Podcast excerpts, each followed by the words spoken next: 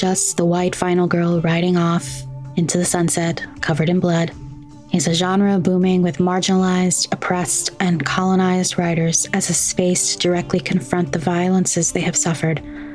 We talk all that and more with Motzie Dapul right here on Radio Drama Revival.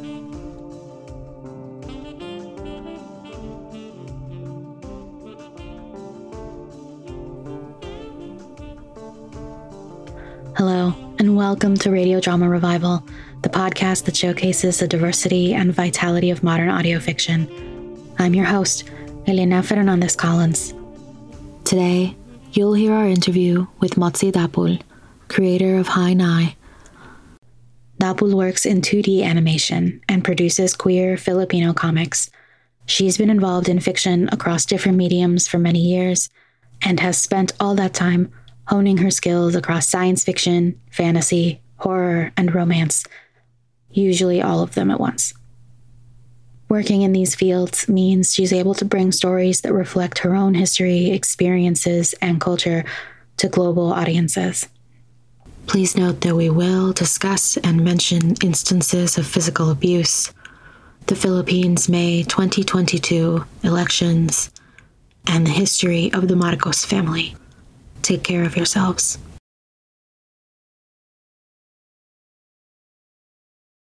Uh, welcome to Radio Drama Revival, Motzie. We're really excited to have you here and to talk about Hi Nay and talk about horror and immigrant narratives and all this stuff. I'm so excited to be here. Thank you so much for having us, having me. Sorry, us, uh, the team, but me. uh, yeah. yeah.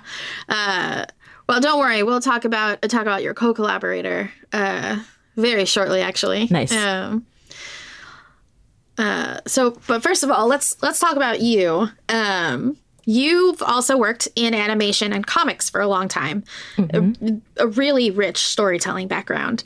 Um, tell us a little about how you got into animation, and in particular, how your work in these visual mediums has influenced your work in an audio medium. Oh, absolutely. So, um, I mean, ever since I was a kid, I loved, you know, drawing and stuff. So I got into animation about the time I was going to college. Um, I enjoyed like doing comics and like doing, you know, drawing stuff, um, which is basically just what happens when you're like a kid and likes anime and likes like um, American TV shows and everything. So that's mm, basically yes. yes. where all the interest went. That's all the all, you know. You gotta want to make your own manga. You want to make your own comics, that kind of thing and yeah like and then when i found out from a friend of mine that there was an animation program in like one of the top schools i was like okay i'm gonna get into that one and of course as with like many parents they're like hmm animation arts hmm arts?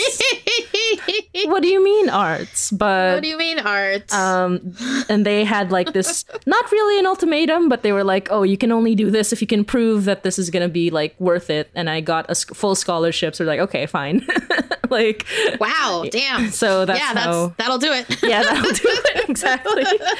And yeah um my dad was like um my tatay um my dad he's just like he went to the um open house and he saw like the cafeteria which was super fancy, and is like, okay, you can go to this school. Amazing. I love that it was the cafeteria that did it's it. It's a good cafeteria, uh, yeah. And yeah. Yeah, that's my favorite part. exactly. And yeah, like um it yeah, they let me I went for like 3 years and a and semester and then I went straight into work right after um I worked at a studio in the Philippines for about almost 4 years, like 3 years 8 months and uh the most famous thing I animated on was My Little Pony and yeah. Wow. Mm-hmm. No shit. I had no idea. It, yeah, it was like it, I I can't say like it was fun in some ways, but in general, like animation is like a very hard like industry. Um, yeah. And yeah, the only reason I kind of continued it into when I arrived in Canada, so I went I went to Toronto. I took a program, then I got like a work permit and everything, and then um, the only reason I went back into it in Canada is because um, even though it's still pretty tough, um, the pay got like 13 like like 13 times the amount I was paid in the Philippines. I was like, you know, I can do this. I can probably do this. I can I can probably live off of this money. So yeah, I just I I've been in that for a while. The comics were stuff that I did for myself because eventually animation just became work work. Um, and that's generally what happens when you're in a creative field. It's like, it's not really like people are like, oh, that sounds so fun. That sounds so creative. And I'm like, yeah, for someone else, I'm just doing the work work. Um, yeah. So, I mean, comics were what I did then. And then, um, yeah, like that's basically I still do them now. I'm going to TCAF actually soon, which is a Toronto Comics and Arts Festival. So I'm very excited about that. And yeah, like I, have always loved telling stories. That's basically been my driving force, like whether it be through comics or through any other medium. I've written some stuff. I've written some sh- a lot of short stories. Um, one book um, that I'm very like it's, it's it's okay. It's fine. It's it's of its time. And yeah, so I've always enjoyed like drawing and writing and part that's my job, but it's also just what I love to do. Would you say that um would you say the changes in like how you adapted to like animation um or how you um progressed through your animation career and the changes that happened in like storytelling techniques or trends or or anything uh influenced what you're doing in audio with Hi Nay? I think it did. Um I actually think that cuz the thing you don't generally hear, but is like kind of a truth in a bunch of like animation, like among animators and a bunch of like visual artists, is that when animators are working, um, they tend to consume podcasts because the brain is like, you know, visually like um, very engaged. So, like, but many animators need a, an additional like thing of engagement. So, like, podcasts are the perfect thing. Podcasts or live plays of D&D like those are the things that I'm noticing like with myself and my peers. And yeah that's why like that's why we love podcasts in the animation space you know? It's like a very you know? interesting thing phenomenon. I had wondered. That's a big one. And yeah and also obviously just like it's another like it's kind of the other form of like the indie comic. Like the indie comic is so ubiquitous. It's like people like really telling what stories they want to the most. And like podcasts are similar. Like it's the way like people can get in and like tell the story that they want to tell in a way that's very accessible to a lot of people a lot of creators. And i do think that especially with the way i do podcasting um uh the audio is kind of like it's not secondary, but it is more like I always think about it in my head. I have a very like visual way of like thinking.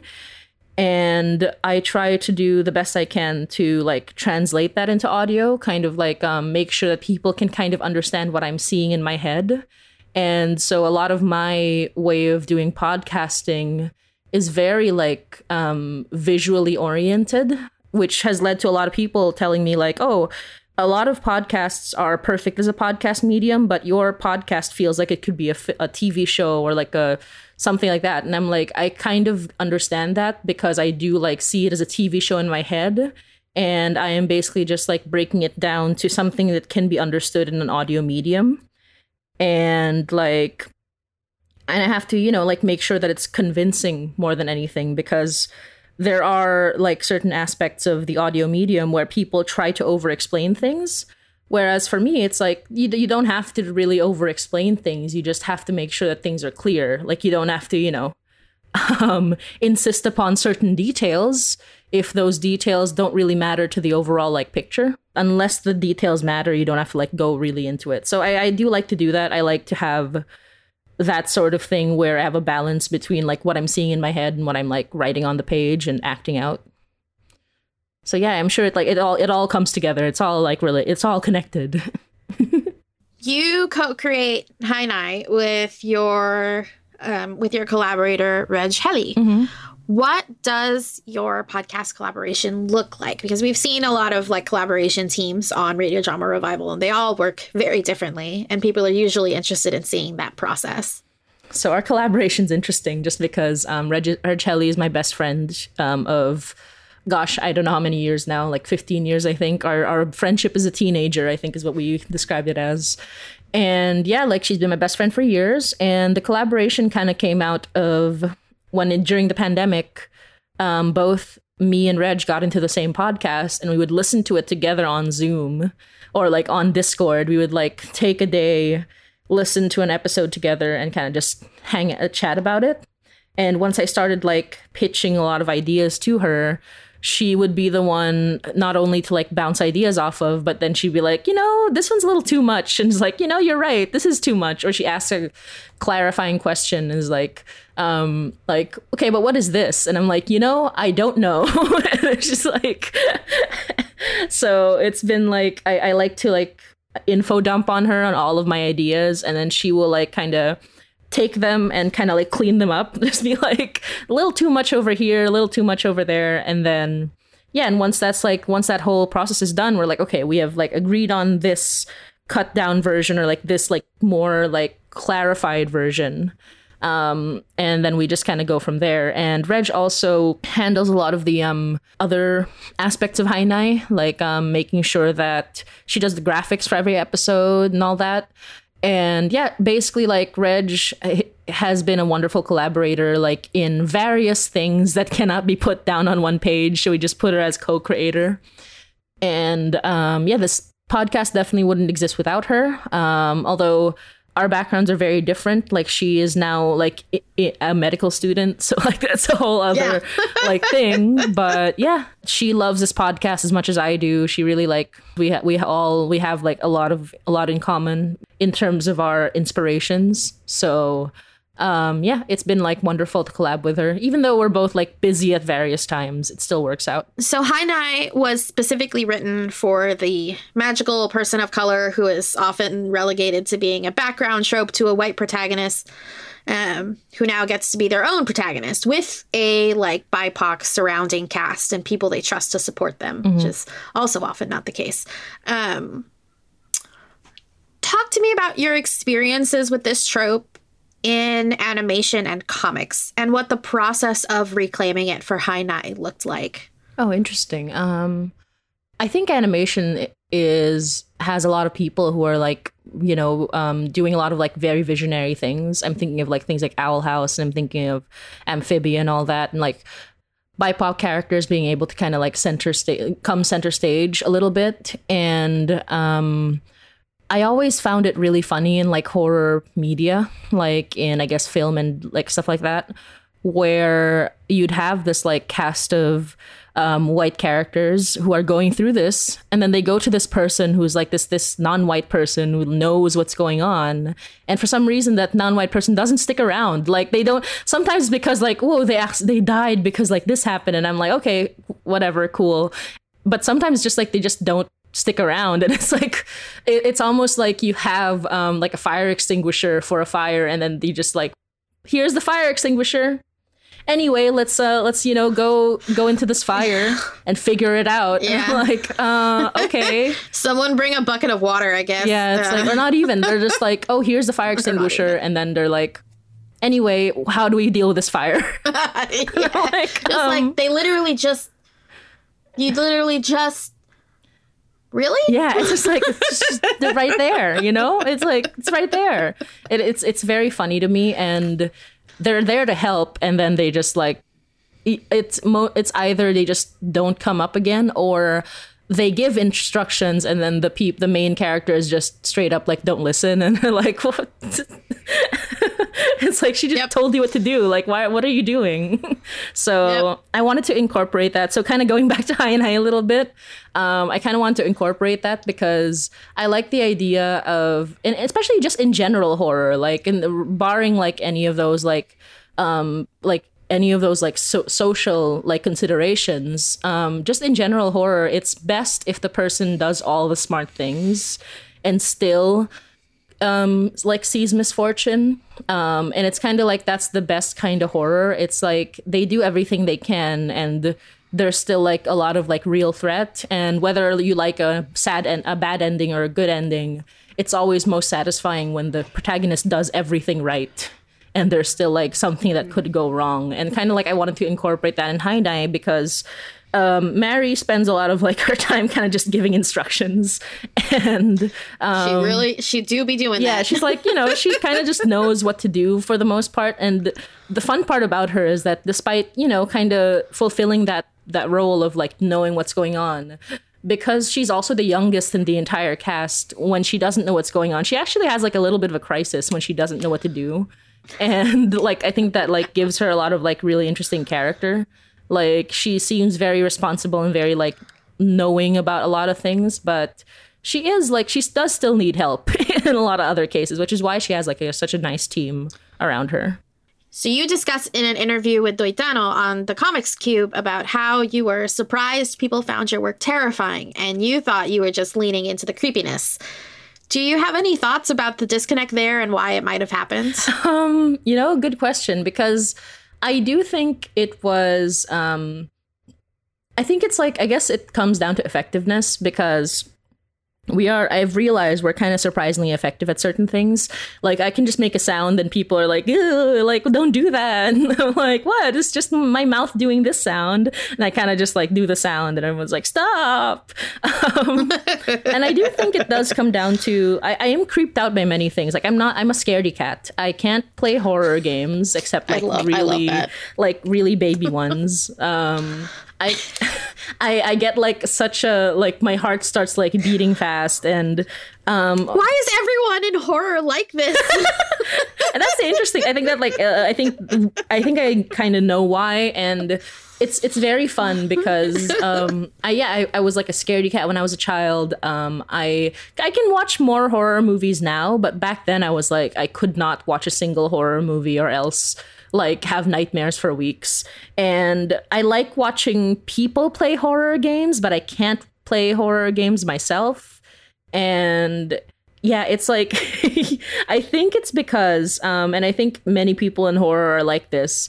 It's that, you know, like kind of you're not scared of what you like know and people write what they know and nothing about this is like unusual to me. I'm like, okay, here's the rotting thing. I know how it's supposed to sound. Here's what I'm gonna do, and I know like what the source of the sound is too. So I find it like, you know, in my opinion, it's like kind of funny. Like the rotting thing specifically, people were very scared of that sound, and that sound is like I don't know. I think it was like a stomach rumbling, and I just slowed it down like a lot. Like some some very genius man had done this like free library of like sound effects and one of them was just putting a, a, a, microphone up to his stomach as it was as it was like rumbling. And i was like this is great. And i just started like putting it through a bunch of um filters and being like okay this is my monster. So like that kind of like you know wipes like this, the horror off of it you know? It, it's very fun kind of just um, the process makes it like less scary. You're kind of just listening to it over and over, and you're like, okay, I need to make this scary. So you're working from a point of not scary, and you're trying to make it creepy, and you're like, okay, I think this is creepy enough. But people just kind of get into it like they are already in this mindset of like what the horror is. So like the sounds kind of like take them off guard, and it like scares them. And I kind of find that really fun. Like I've definitely like if I knew how PT was made, like Silent Hill PT. I, am sure I wouldn't be scared of like the lady who's floating around, but I don't, and therefore every time I see her, I'm like, no, no, no. and I, I also like I do think that even if something's not necessarily scary, when you're in the zone, when you're like when you are invested in something, it doesn't matter if it's scary or not because you know that it's the threat of death or failure or like see you know like you don't you've kind of like psyched yourself up you have put yourself in the position of being scared and so yeah like i think that's like what it is um everyone in horror is like creeped out by everyone else and it's kind of just very funny to see like oh that's so scary like but that's so scary but uh. amazing mm-hmm. um. oh i just want to add like there's one scene in one of our episodes where it's I don't know if you've heard the tick tick episode, but that one's like a special episode and like it does a sound and people think that sounds scary. Um, but the sound is just something like I do with my mouth, so it's kind of sound like and I just do that like behind my teeth. And I, I just like really enjoy that because people are like, oh, it's so creepy. It's like, and I'm just like, I'm just like, you know, doing a tongue thing. Like, it's not that. It's not. It's not that creepy. It's not that creepy. What are you talking about? Yeah, it's fun. I I get ASMR from sounds like that. Nice. So like you started making making the sounds, and like I got like warm chills like all up my neck. Um. Uh, I like, like that. and that's like a good thing for me. So that's wonderful. I think some people yeah, were like creeped out by the concept too, and I'm like, I can't take credit for that that's concept. Fair. That's very much a Filipino like um, folklore thing, and I love it. Yeah, awesome. Actually, speaking of Filipino folklore, mm-hmm. Mari is part of a Babaylan family um, and learned what she knows from her mother. Mm-hmm. Uh, I'd like to hear more about the, the Babaylan in the Philippines, especially for anyone who may still be picturing them as like the standard priestess trope or um, like just thinking of them as like like shamans from like a completely different culture. mm-hmm. Absolutely, yeah. Um, so I I can say that it's it's different wherever you are. Um, but I think like a lot of people see them a certain way, and honestly, it's not quite that. It's not quite that. It's um. I actually can't say like what their day jobs are, if any, because I, I haven't like been in close contact with Babaylan that much. But um, my mom, which is really funny because like you know I, I call this Hi Nay and it's Hi Mom, and um, she's kind of the inspiration for a lot of it because when I was growing up, and I didn't realize, I didn't like clock this as odd until like much later. When I was growing up, um, whenever like something strange would happen, she would have somebody, she'd call an albulario, which is a medicine man. And like she just called an albulario in, and I'm like, okay, cool, interesting. And then she would call like, um, she has something called a hilot, which is like at first it was just like um, like an independent massage therapist um, without any of the you know i guess medical degrees or anything. And i'm like okay cool. Then i found out later like hilot is a form of like um, old medicine in the philippines. And the hilot she's calling in are like kind of similar to the babaylan and the and the albulario except they do like body like healing. So it's specific to them. And um, so I was like, okay, so my mom actually has like a lot of these like connections, and I just didn't realize it. And I I talked to Reg about this, and even she was like, oh, my my mom too, and they kind of come from the same area. They're like kind of more southern, like they're more in Bis- Visayas, which is like a more southern region of the Philippines, but not fully south. And there are a lot of people who are very active and not just like it not like in different areas. And for the most part like they're not gonna look that different. Like the guy who the albulario i met when i was really young he just i remember him he had like a big beard but other than that he was like wearing a really loose shirt and he was wearing like basketball shorts and like slippers and he was just yeah. doing his thing. And i'm like i feel like the big beard even was like just his thing. Like it's not something you see for everyone. I think it's probably yep. part of his like whole thing. But yeah it's like um it's not really a dead art. It, uh, it's it's you know it's very preserved but not in in any official capacity. So if you just it's not so much that oh um here are the um, most famous babaylan or like most famous shamans or most famous like albulario or anything like here it's more like do you know somebody? And they'll be like i know like my my my cousin knows somebody. And you kind of just get get in contact with them through family members or like even like people who work at your house like um like a maid or a driver you're like do you know somebody? And they'll be like oh yeah i know somebody. And it's kind of just a very communal thing where you just get in contact with them if you have a problem that feels very supernatural. And it's um for me obviously like I, I grew up in the city and i'm obviously like here in canada so i am not like an expert on these things. And people have done way more research and done way more like um, informational like stuff than i have. Um, mine is like partially um i mean obviously it's very fictional but at the same time um it also has like a grain of like truth in terms of all of the practices I have listed for Mary or almost all of them, are based on real practices. Whether they are old and they don't do that anymore, or they're like newer. Um, I believe that um, there's this thing called a Lingling-O, which Mary wears, which I also wear. And this one, they said to me, like when I was asking about it, like because I bought it like from people who were buying it straight from the mountains, like people who were like carving it in the mountains, indigenous like groups. And um, they told me like, oh, you know, like if it was like genuine, they would have like dipped it in blood and like did some this and that. And I'm like, oh, that's interesting. And they still do that today. So there's a lot of like practices that I got just from, you know, research, just from like hearing about it or people who have done more research than I have. But for the most part, it's like it's still a living thing. And I don't know that there are people who live in like cities who have that job and then have no other job. I, I don't 100% know, or maybe it's case to case basis. Mari's um mom, her nanay, she did that, but she, but I imagine she had other jobs, you know, like it's like kind of her side gig. And her, her nanay, um, which is Mari's Lola, also did that. Like, um, and over time like maddie herself like she she did the thing but also she is a sound editor that's her job like that's her day job Love that. and like it kind of like lends itself to i do believe they had like other parts of their life but whenever they're called in they're like okay i'm gonna like go here and do this thing and then come back and just do my day job and continue on and that's kind of like the framing i have for maddie and her family Yeah. That's really interesting. I just always get so annoyed when people are like, nobody does that anymore. I'm just kind of like, everyone You- like so many people What? do that still yeah it's, I know. I'm just kind of like, listen, you didn't kill all of them. yeah exactly Thank God.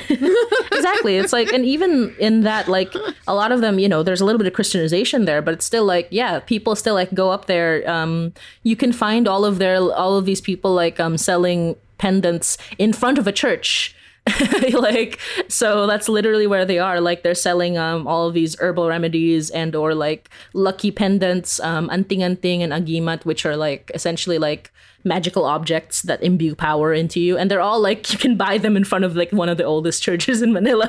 Like oh yeah like i need some magic um some very not catholic magic in front of the catholic Yeah. church.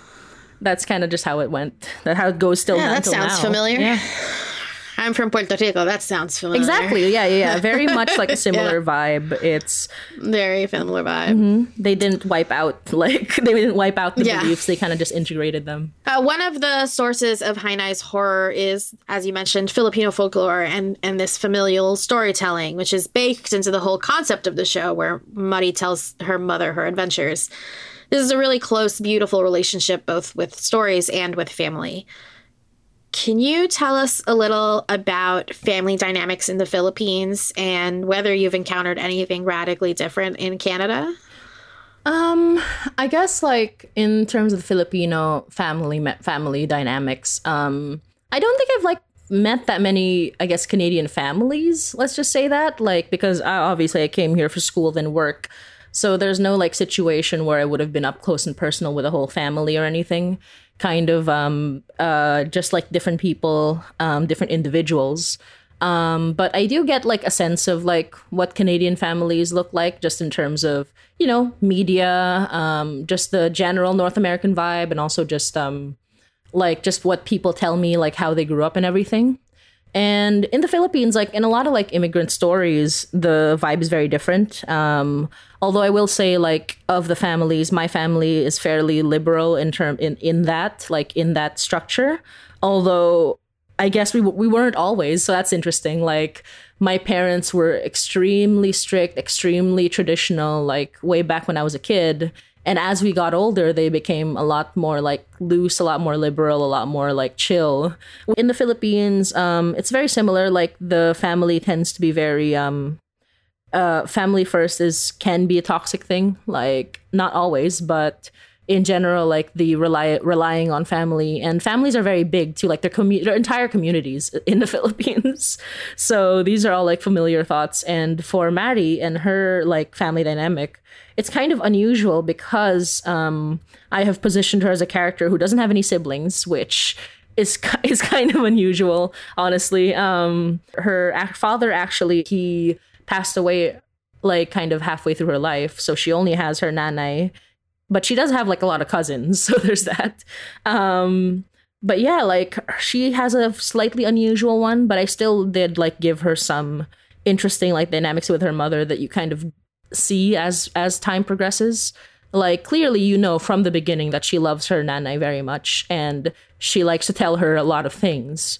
But as we go on like i think i don't know if some people will react to this but there are moments where maddie kind of like tells a story and she kind of talks about how her mother hits her um and her like her mother's like very um strict and her you know like it, things like that. And she says it in passing because it's it, you know like growing up in the Philippines, it was very common to get like um, essentially like smacked. like um, it was very common to get like um, something the cinturon or the belt, and we also get the chinelas or In. the or the or the yeah chancla the the the, the slipper. Chancla. Yeah, chancla. Yeah. That's the one in PR. Exactly. Yep. So like growing up, like that was kind of normalized for her, and it's just yeah, like that's what how she would discipline her. And I never try to make it seem like she does it like um, unreasonably. In every like scene that it happens, it's kind of like because Maddie does a stupid thing or she puts herself in danger, which is generally like the like how I kind of remember I kind of remember growing up.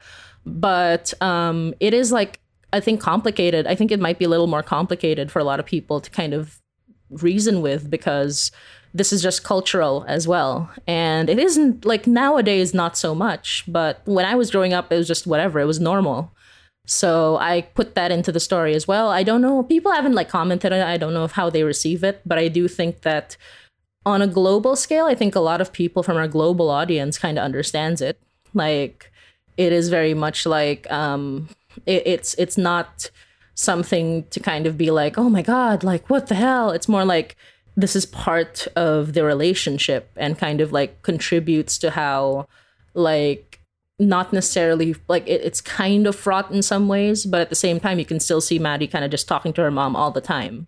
So it's like an interesting dynamic of why is why is Nanay the most important like kind of low key the most important character in this in this podcast and like all that. So it's it's interesting and it's also like when you kind of like look into it from a Filipino perspective, there are certain things that people kind of allow. And mm-hmm. because there are quote unquote more important things to worry about. And yeah like that's that's a complex like kind of topic that we want to like let is difficult to kind of go into but it is like very genuine mm-hmm. to kind of portray. And i think we try Yeah, to do that as well um in in Hi Nay.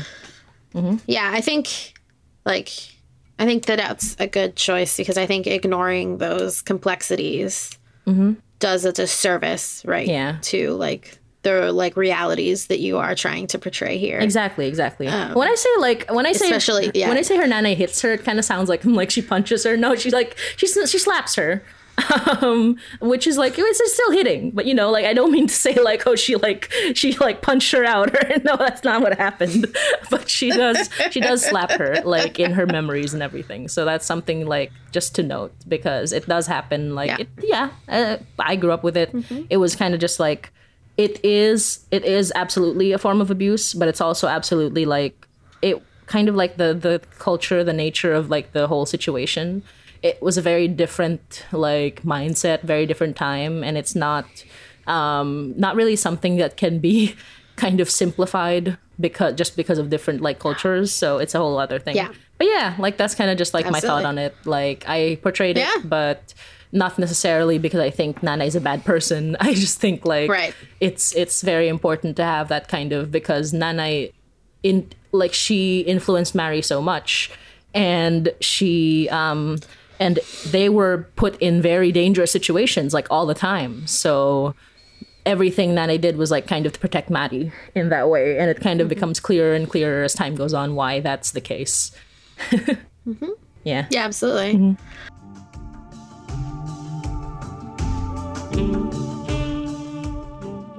Hello, my lovely audience. This is a quick break in our programming to highlight our presenting sponsor, Evo Terra's The End newsletter. The End is a fiction audio newsletter that highlights completed series and seasons, ready for you to enjoy at your own pace and without having to wait for more episodes. Evo has been in the podcast industry for 18 years and has excellent judgment for both independent and non independent audio. Check out The End at theend.fyi and subscribe now to get your fiction podcast itch scratched with completed stories. And now, back to our show.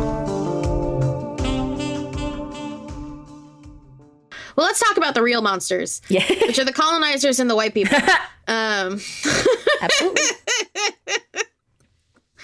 absolutely um, so, uh, colonizers and white people are often the monsters in fiction written by people of color and colonized folks. Yes. Uh, can't imagine why.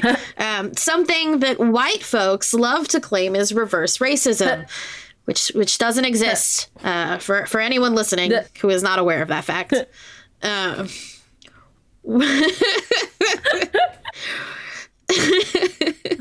what is crucial about putting them in this antagonist role? And uh, no, you know what? That's it. That's crucial about it? What's why is it so important? Um, interestingly, um, I think like it in Hi Nay, I think a lot of people might be turned off by the idea that um, like the the enemies, the the antagonists are like almost like they're all white. Although even if their their group was not like necessarily all white, but that's kind of just like it's. I didn't like intend for it to just be oh the, the white people are evil because white people are evil. No, not really. No, that's not really the intention. The intention was that the time in which they lived, of course, like this group of rich magicians would be white. Like, like I mean, come on. Like, whenever people are like, "Why is there like a black person in this Victorian, like Victorian thingy?" I'm like, because history. But also, um, Yeah. like if, now I'm like, oh, here's like a group of white people from like the Edwardian era, um, and they're all like bad guys. It's like, why? And I'm like. I guess you wanted history, right? Like this is Yeah. you want an all white history. hate- Here you go. I hate to break it to you. yeah, but yeah, I mean, like the interesting thing, we do like play with this one other character, and she is the only character in I, I would say like the the Hi Nay podcast, and in like she's the only character in the group which we call the Ordo, which we'll go into later. But like the Ordo was like an old group um, of essentially like very magician, very much like inspired by a lot of like those um, occult groups like of the like 20s 30s 40s that kind of thing. Um, and they were and like fraternities and things like that. And they're kind of like the main antagonists of Hi Nay um, and like their magic and their like um, plans and everything. And i actually really enjoy these characters. I do think that some of them are like really intriguing and i do like to humanize them in a lot of ways um, but one of the members is the only member that they have that is black and she's also a woman. And she was like kind of she was based slightly on like real um, members like real people that i had researched which is that there was this guy in um, canada. I can't remember his name right now but he was like a millionaire through his his like through um hotel chains. Like he had his like own hotel chains back in the 20s and 30s like like way late late 1800s early 1900s and he was black. And so his family was like one of the most like nouveau rich like um, people of that era. And i kind of like had this character who is like she is rich and so she like enters this like group because she's actually like very good at like she's very adept at like the research and the magic. And we kind of play with that as well like what does that look like? Like who accepts her? Who doesn't? Etc cetera, etc cetera.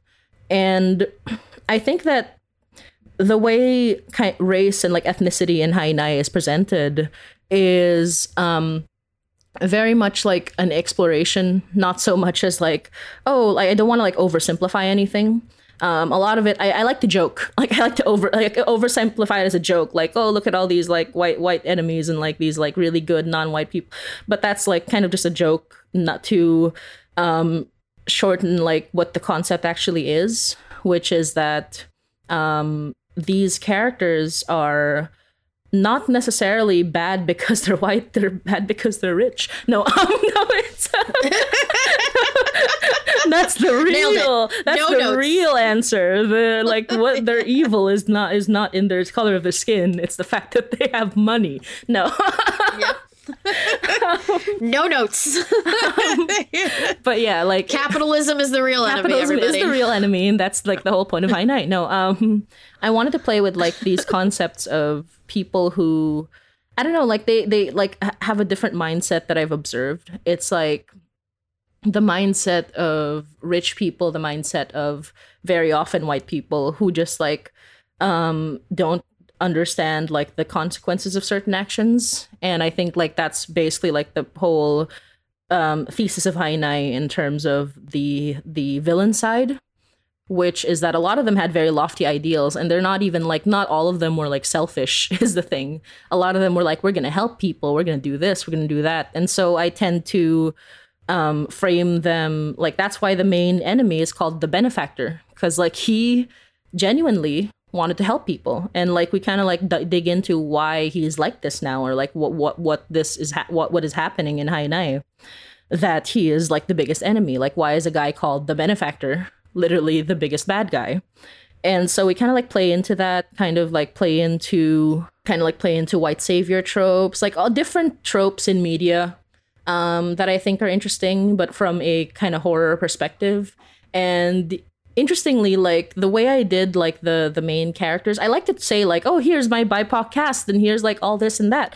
But I just do that because marketing. Like honestly, it's like here's like okay, like here's what you need to know in like five seconds like the cast is all bipoc and queer um the enemies are this and that and like this is what's happening it's in toronto da da da da da um just so people who are interested in that kind of story can find it very easily but the actual like content of the story is more interested in like the the different like very human like elements of what like of, of like hubris of um empathy etc etc and the cast being like almost entirely non-white except for like Laura who's like one character. Um that was by accident. Like that was like I, I like love it when that happens. it was like on purpose that like the main character is Filipina because that's like oh I need her to be like this uh, magical person who is not white who is still like the main character. But everything else was kind of just like I had a group of friends and they're all not white and we were like can you help me voice this this cast? And they're like sure. And we just started like designing characters that they could voice. And that's it you know that's it just happenstance exactly but i wouldn't say complete happenstance um mm-hmm. it kind of just fits into like the whole thing but it's not it wasn't like the intention from the get-go to be like oh we can only have non-white heroes and white villains like that that was not the intention at all it's just in the story. Also, white people love to tell us about how they have that one black friend. So you know, mm-hmm. It's just exactly, exactly the way the the way the ratio works. She's I guess like the one white, yeah, like Laura is the the token white character in, yeah. and I and gotta have one of those. Mm-hmm. We love her. She's great. Anyway, yeah, she is great. um, so let's talk a little bit about the Philippines, mm-hmm. um, because recently the Philippines held an election that was stolen mm-hmm. by Marcos Jr., the son of Ferdinand Marcos, mm-hmm. who was a dictator who was removed from power about 30 years ago, mm-hmm. 30 plus years ago. Mm-hmm. Tell us in brief what happened. Um, and if you find somewhere to, to mention it or uh, talk about it the impact of the filter of the western media lens mm-hmm. on what was happening in the philippines. Oh absolutely. Um, so recently like there was an election and marcos jr won the election quote unquote. I mean um, despite like being um, like ha- having like grounds for disqualification since the very beginning eh, that the um, COMELEC, which is the Commission on Elections, ignored, and then they um, let him campaign, even though again like more grounds for like um, being disqualified, which were ignored. Um, there was um, you know proof of vote buying, which was ignored. It's it's like it, the COMELEC kind of just let him do what he wanted, and then he won. And I actually do think that it, if it was a legitimate election um, he still would have won, but that would have been like, but there's a reason for that. And I don't think this was a legitimate election because six people were killed in election related violence and 1,800 machines were like broken on the day and people could not cast their vote before the deadline that COMELEC would not like extend, even though it was because their machines were broken. Um, there were supposed lock boxes that were not lock boxes; they were cardboard boxes. Um, all that stuff. You know, people have like kind of talked about this over and over, and it's kind of just like all very silly and very bad. Um, but I will say, like I said before, I do think that if, even if it was legitimate, which I don't think it was, it he still would have won because he paid like for quite the complicated um, uh, and very like sophisticated um, uh, what do you call it? Like um troll farms smear smear campaign exactly like he very very long oh, yeah, campaign farms. of okay. misinformation troll farms who have come forward essentially like people have ad- like openly admitted to working for like troll farms by the hunt like by the dozens um, making hundreds of fake accounts just to pretend that he's like um, a good leader. Um, it was a very like it. W- it was very much a um, a coordinated misinformation campaign, um, erasing a lot of history. Even though like all the historical like you know uh, sources, all the historians, all of the people who are like holding on to this information still have that information available. It is just that they were actively delivering misinformation to people. So um, it's been like, and that's kind of like what their goal is now. It is like they want to continue delivering this misinformation to people. Um, many people believe that misinformation, but also many people who don't care, they just think that they will benefit from uh, another regime. And yeah, and essentially, just for people who don't know about Marcos, like he's Ferdinand Marcos is in the um, Encyclopedia Britannica that'll give you like a good chunk of what he was. He was an authoritarian. He was a kleptocrat. He stole he stole like a lot of money from the Philippines that his family has not like paid. Um, even now, even though he's gonna be president, quote unquote, uh, BBM like um, who is Marcos Jr. He still owes like he and his mom still owe like three hundred million dollars for contempt of What? court. Yeah, like plus like a a um uh some kind of like tax of like 18 billion i believe. It's like it's it's all stuff. Like people argue about the 18 billion but nobody can argue about the 300 million dollars. It's all very silly. It's all very like i'm sorry no the 18 billion is the 203 million. He owes 200 billion in taxes. It's it's a lot of but he owes billions of dollars. Uh, he owes billions of pesos millions of dollars um and people just like i don't know like um whenever you kind of present that to them one of them they can argue against the other one they can't argue against they just don't care. And it's like all right okay whatever. Like you think that britannica like the encyclopedia britannica is fake news uh i don't know how to help you you know? It's like and it's it's it's a range of people. Ah! it's a range of people and it's crazy but you know like we still have hopes. We still have like our work cut out for us. Um the people who are historians who are like um um actual like like journalists they are holding the line as best as they can. Um we don't know what'll happen but we do know that like the Marcoses are like very much they lie quite a bit. And um at this point the interesting thing is I I mean obviously I I cannot, you know, pretend that it's a good idea to kind of belittle him because but I don't believe that BBM is even like very intelligent. I think he's being manipulated. Um but I cannot, you know, I cannot safely say that because obviously it's I you know, we cannot like pretend that he is just like a pawn because that would be b- diminishing his role in like essentially a regime. But I do think that the- the, mastermind here is Imelda Marcos, who is, by the way, a convicted criminal. She's just not in jail because she's old and they think she's too old to go to jail. And I'm like, no, send her to jail. She's got seven counts of, she's got seven convictions of something called graft in the Philippines. So it's like, send her to jail. She's been convicted since 2018. And literally, they're like, where's the conviction? And I'm like, it's right there. Like, the news is right there. Like, they want to pretend like they're kind of like blind to the fact that she's been convicted. They're both convicted criminals. It's like, eh. But yeah, like, it's at this point, it's Very like, fun. what can we do? Like people will not like to hear this. Like people in the Philippines, like Filipinos will not like to hear this because they really think they're right. But honestly, like it is so easy to see that they're both convicted criminals who owe like billions of pesos. and honestly, Wow. like Uh, voting Thanks. for a thief, like I don't know, like I really hope you guys like get your money stolen because that would be like the best karma. Um, the only problem is the people who did not vote for him are also gonna have to deal with it. So I'm like. yep. Yeah. It's a lot of selfishness um, going around. But yeah, that's basically what it is. Yeah. His family stole a lot of money. Um, there was a lot of torture, a lot of death. There was a lot of like horrible things that are happening. His mother was just as much a dictator as his father. Um, he himself um, still owes a lot of money. Just because um, he, I wouldn't say, is like the worst person in their family, but he's certainly very bad. Um, uh, and yeah, it's a whole thing. It's um, Wow. and people will always be like, "Oh, if you speak out about it and you're not Filipino, they're like, you don't know shit." And I'm like, "I know shit. you don't know shit." Yeah. literally. It's it's so it's so silly, but yeah, it, it's it's all very much like they can't if they can't win an argument, they just say move on, and I'm like, no, No. no, you can't move on from history. You can't move on from like liter from facts. Sorry about that.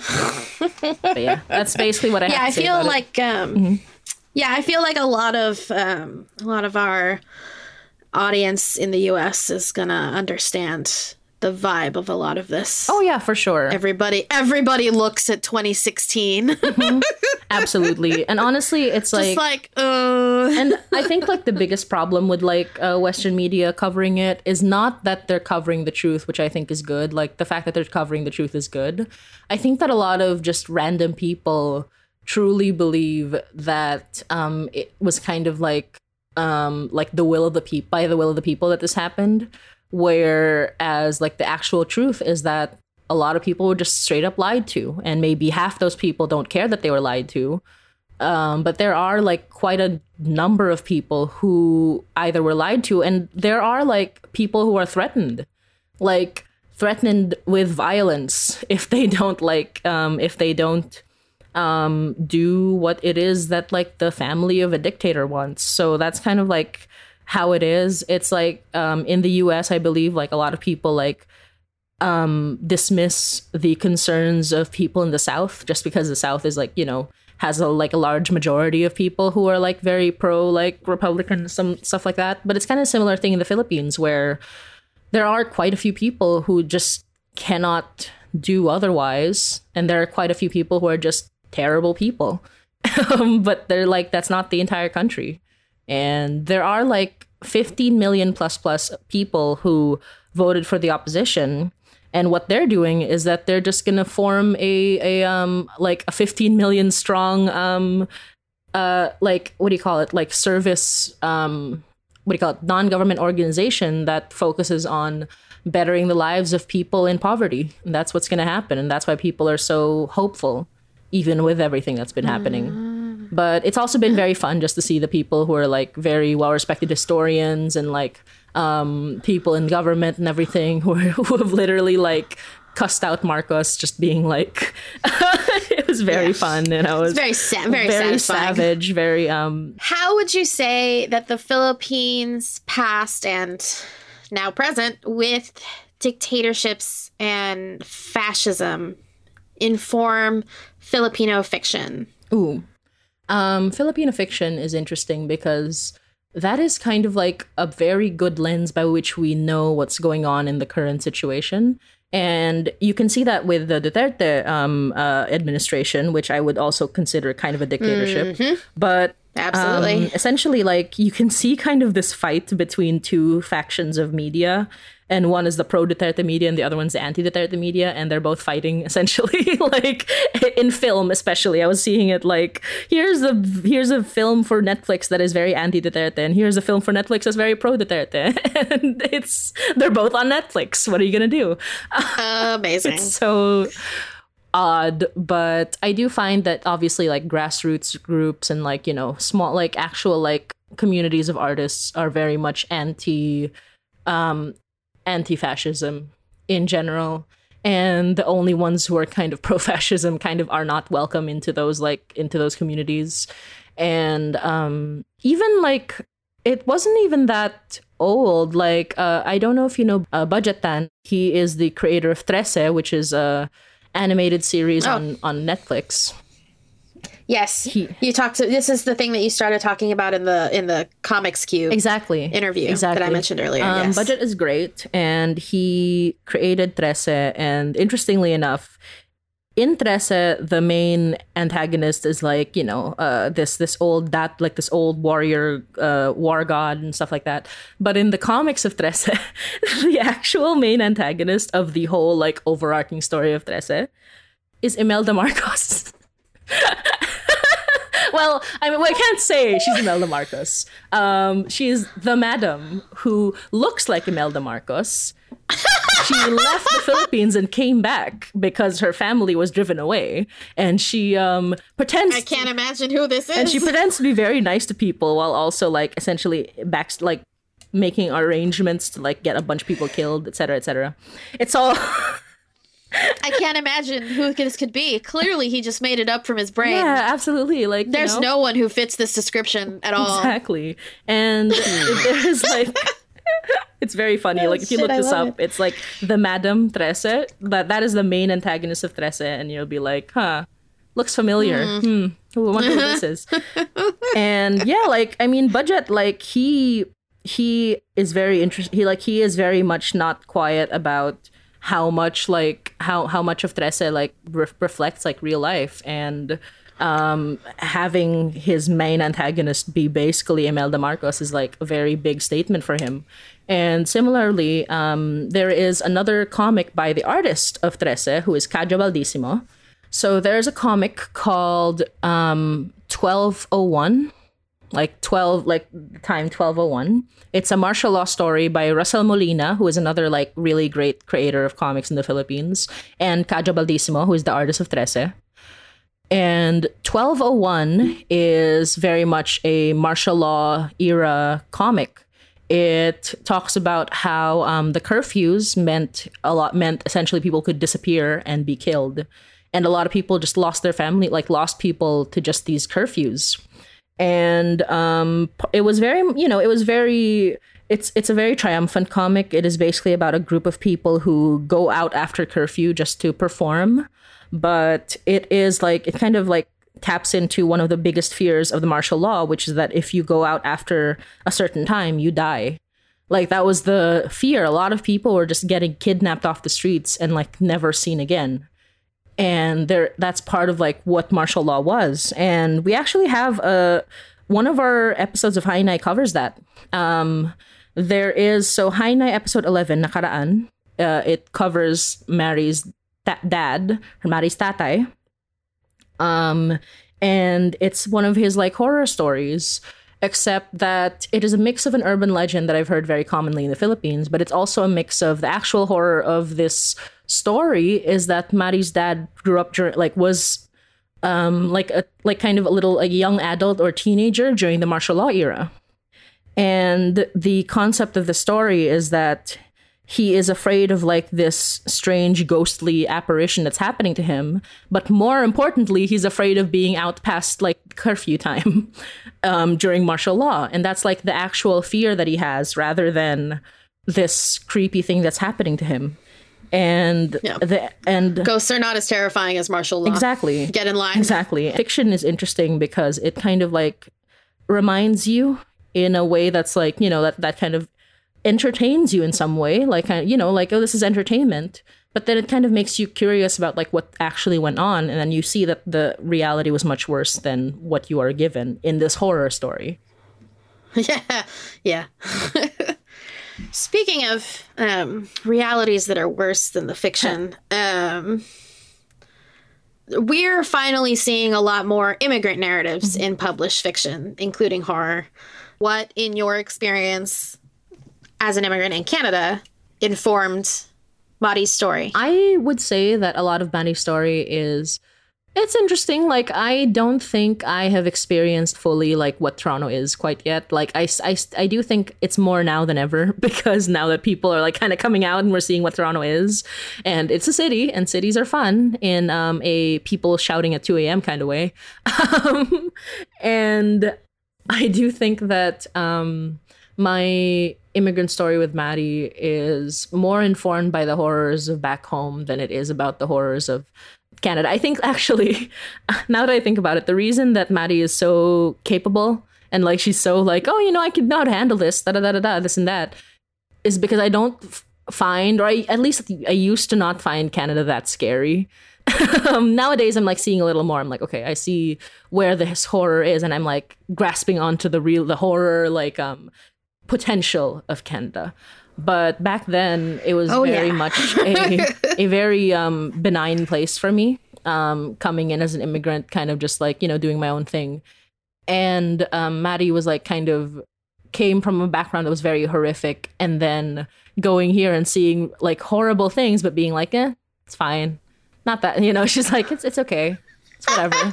um, and that's fine. That's kind of like where her attitude comes from. Like, obviously, there's a whole plot and there's terrible things happening and you know all that but like her whole her whole thing is like eh, you know like I, I think i know how to handle this and you know slowly as i get to know canada more i think i'm making mary a little more like you know worried but um as, as it began it was very much like canada feels very safe in a lot of ways um in comparison to what she came from and what i came from so like that was like the attitude that i had with maddie like being yeah she's like she knows how to handle this because she's already gone through like so much crazy stuff that um, she knows how to deal with. And I think the nice development of Hi Nay is that she is slowly not being able to deal with everything and kind of like having to rely on other people.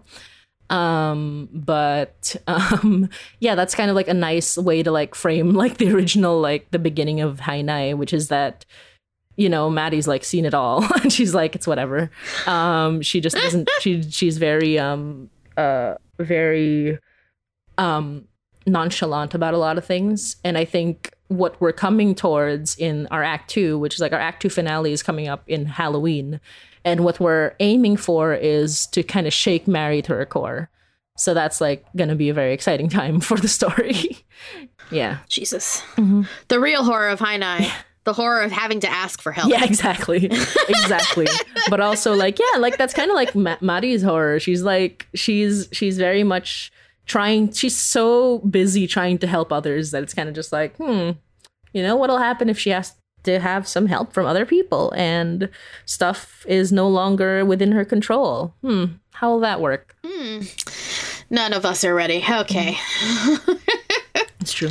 Well thank you so much for coming on radio drama revival that's us. Thank, uh, thank you for when having you use me. when you use the phrase like revival of radio drama. I was just like so so funny. Exactly. yeah, that was what I was thinking. Uh, as soon as I saw the name, I was like, oh, you know, it is literally the revival of radio drama because all of my like really older is. relatives are like, yeah, this is literally the radio dramas I listened to as a kid. Uh, that's it. That's freaking awesome. Yeah. Yeah. Thank you so much for coming on. I really enjoyed talking with you. I really enjoyed talking with you. Thank you so much.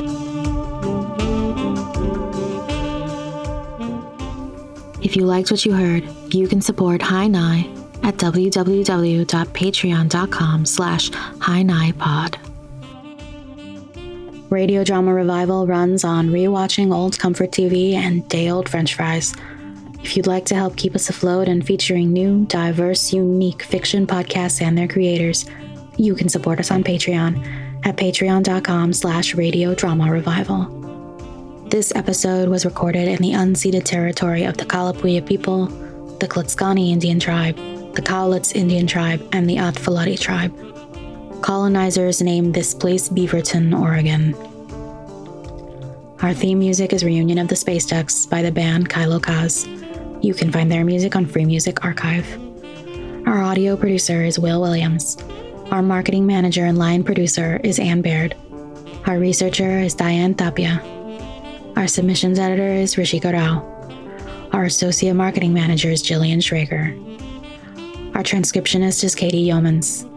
Our audio consultant is Eli Hamada McElveen. Our associate producer is Sean Howard. Our executive producers are Fred Greenhouse and David Reinstrom. Our mascot is Ticker Tape, the goat.